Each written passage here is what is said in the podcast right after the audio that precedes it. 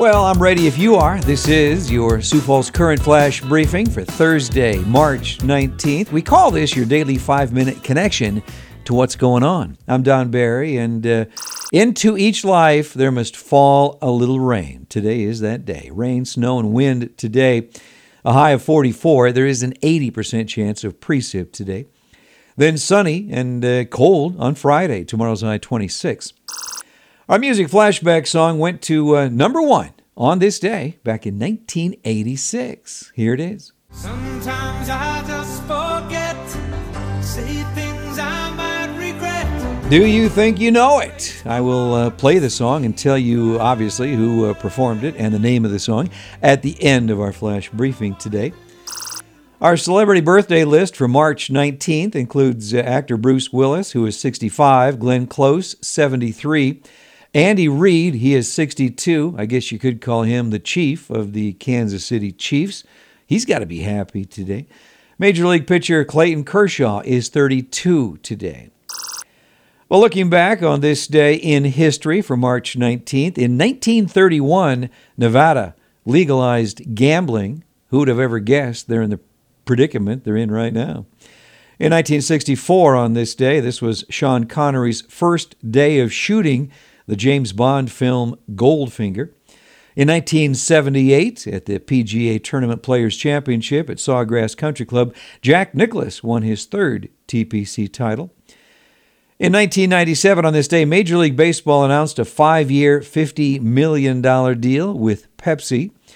In 2003, on March 19th, airstrikes by an American and British led coalition signal the beginning of the invasion of Iraq without United Nations support and in defiance of world opinion.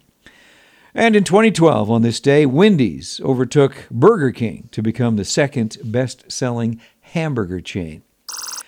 In the national headlines here, the Trump administration is finalizing plans to send checks to American workers in the coming weeks as lawmakers and officials weigh a proposal to blunt the economic impact of the coronavirus pandemic.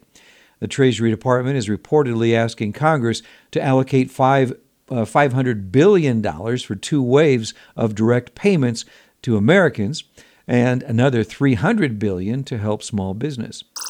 The White House Coronavirus Task Force on Wednesday warned Americans that case counts of the virus could jump in the next few days.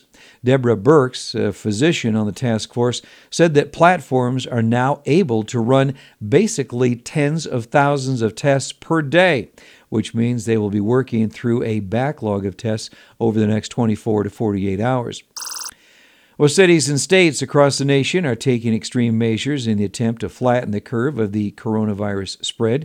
In response, many people have canceled vacations and postponed spring break plans. However, despite urging by the CDC and other government agencies to practice social distancing and self isolation, some spring breakers are determined to party on, and that is drawing a backlash.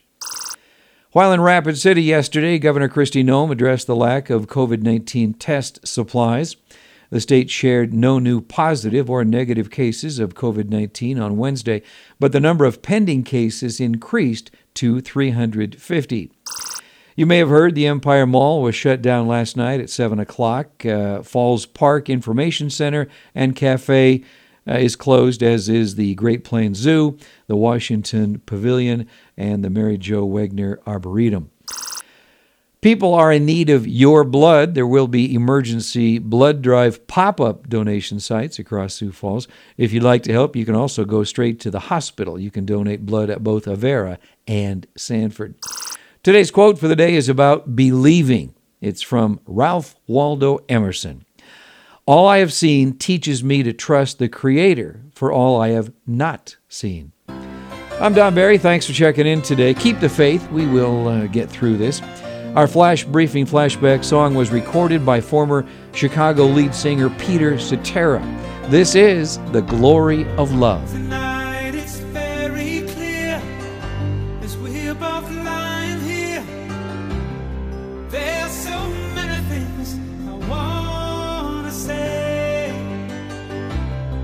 will always love you. I would never leave you alone.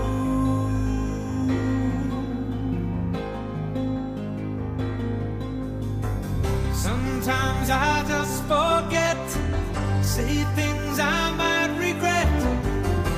It breaks my heart to see.